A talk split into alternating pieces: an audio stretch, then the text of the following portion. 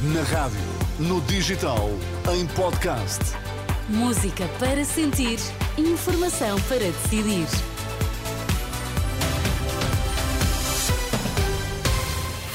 Manhã de quarta-feira, hoje é dia 20 de dezembro, está na altura de irmos ao encontro do André Rodrigues. Bom dia. Olá Inês, bom dia. Saber quais são os destaques desta edição das sete, André. Mais de 10 mil pessoas viviam em situação de sem-abrigo no ano passado. Muitos têm um trabalho. Precariedade na função pública no valor mais alto da década. E o que é que João Fonseca nos conta no desporto? Bom dia. Inês, bom dia. Portugueses do Manchester City conquistam presença na final do Mundial de Clubes. Hoje temos subida das temperaturas. O Porto chega hoje aos 14 de máxima, 15 para Lisboa, 16 em Faro. Vamos lá então à edição das 7 na Renascença com o André Rodrigues. Mais de 10.700 pessoas estavam em situação de sem-abrigo no ano passado em Portugal. São dados do inquérito de caracterização das pessoas em condição de sem-abrigo para 2022, um documento que indica que cerca de 6 mil pessoas viviam num abrigo de emergência ou em locais precários, enquanto cerca de 5 mil viviam num alojamento temporário. Alentejo e área metropolitana de Lisboa e também o Algarve são as regiões com mais pessoas nesta eh, condição. E apesar da diminuição dos donativos, a Caritas continua a apoiar mais de 120 mil pessoas em todo o país, garantia deixada pela presidente da Caritas em entrevista à Renascença. Rita Valadas confirma que há mais estrangeiros e mais casos complexos para dar resposta. Este é um tema que voltaremos mais à frente nesta edição às 7. Recibos verdes na função pública no valor mais alto da década eram mais de 18 mil nos primeiros seis meses deste ano, mais 16% em relação a dezembro do ano passado.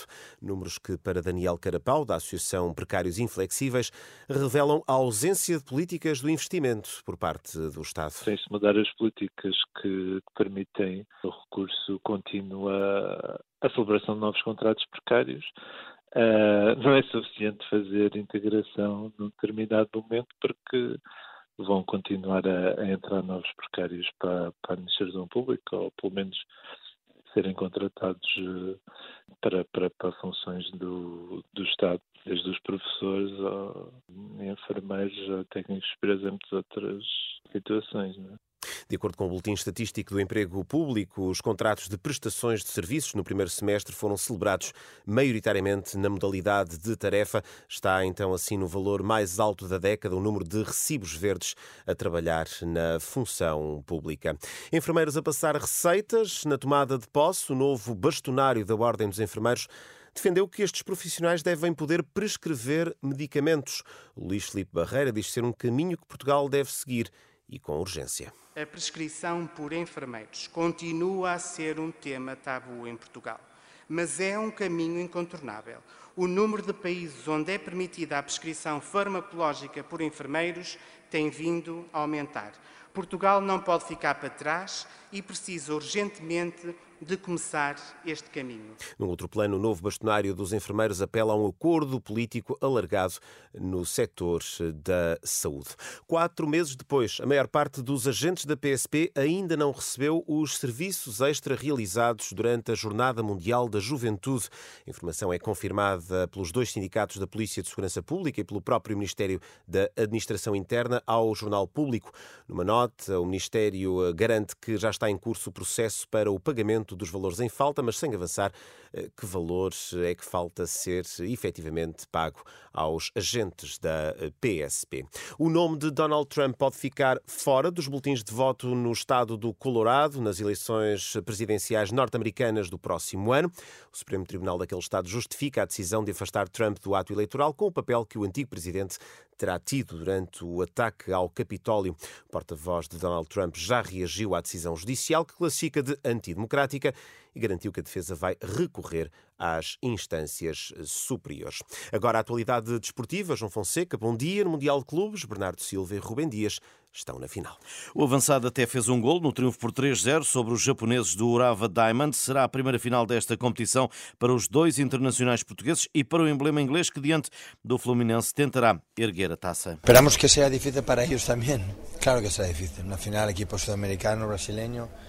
Fluminense tiene mucha más historia que nosotros en competiciones europeas, pero para nosotros es un sueño estar aquí Manchester City es la primera vez de nuestra vida estar aquí e intentar, intentar ganar el título. Pep Guardiola, o Manchester City e Fluminense joga-se esta sexta-feira às seis da tarde. Depois da presença na lista provisória para o Tour, o ciclista português João Almeida foi ontem confirmado na Vuelta. A Emirates revela que o facto da prova espanhola começar em Portugal foi determinante para a decisão. O corredor estará assim no arranque marcado para 17 de agosto na capital portuguesa, em Lisboa. João Fonseca e as notícias do desporto. E André, esta manhã destacamos a entrevista da Renascença à Presidente da Caritas, Rita Valadas, diz que há cada vez mais pedidos de ajuda de pessoas que têm um trabalho. É verdade, Inês. E é uma tendência que está em linha com a, nova realidade da pobreza em Portugal, um aumento do custo de vida que não tem sido acompanhado por um aumento dos salários. Muitos deles são uh, remunerações baixas, o que acaba por ter esta uh, consequência, cada vez mais pedidos de ajuda de pessoas que têm trabalho. Em declarações à Renascença, Rita Valadas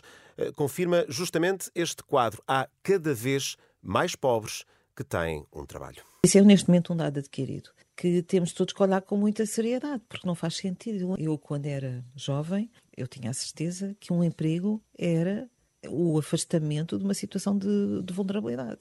E hoje não.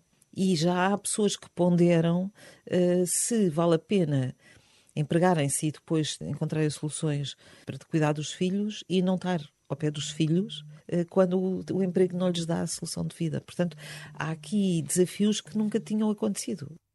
E à medida que aumentam os pedidos de ajuda, diminuem também os donativos à Caritas. Ainda assim, a instituição apoia mais de 120 mil pessoas em todo o país. Rita Valadas uh, diz que há cada vez mais estrangeiros e mais casos complexos para dar resposta. Temos, de facto, também uma grande pressão de estrangeiros mas não há uma tipificação. Não lhe posso dizer vêm porque não têm casa, vêm porque não têm condições de sustentar a família, vêm porque têm crianças que precisam de proteção, mas vêm de tudo. Mas aumentou esse, esse, aumentou. esse número de, de, imigrantes, não é? Aumentou, aumentou tudo. Aumentou a complexidade, aumentou o número de pessoas, quer nacionais, quer estrangeiras, e quando fomos avaliar assim, casuisticamente, algumas situações, foi quando nos deparamos que há pessoas que estão a desistir. E isso é uma grande preocupação. Noutro plano, a Presidente da Caritas considera que a isenção de IVA nos alimentos, que termina no final deste ano, acabou por não proteger as famílias mais vulneráveis. Rita Valadas diz que a medida do IVA zero não foi suficiente para travar os efeitos da inflação. Acho que há aqui uma preocupação política do governo que uh, deve cuidar do, daquilo que é essencial. O que é acessório é diferente, mas aquilo que é essencial devia ter uma proteção maior. Embora, de facto, não foi o IVA zero que protegeu as, as famílias mais uh, vulneráveis. Com cabazes a subir constantemente, nós não conseguimos a proteção que se esperava que pudesse acontecer com o IVA zero. Certos de uma conversa da jornalista Angela Roque com Rita Valadas, a presidente da Caritas Portuguesa. Inês é uma entrevista já disponível em rr.pt. O site da Renascença passa por lá. Até já, André. Até já.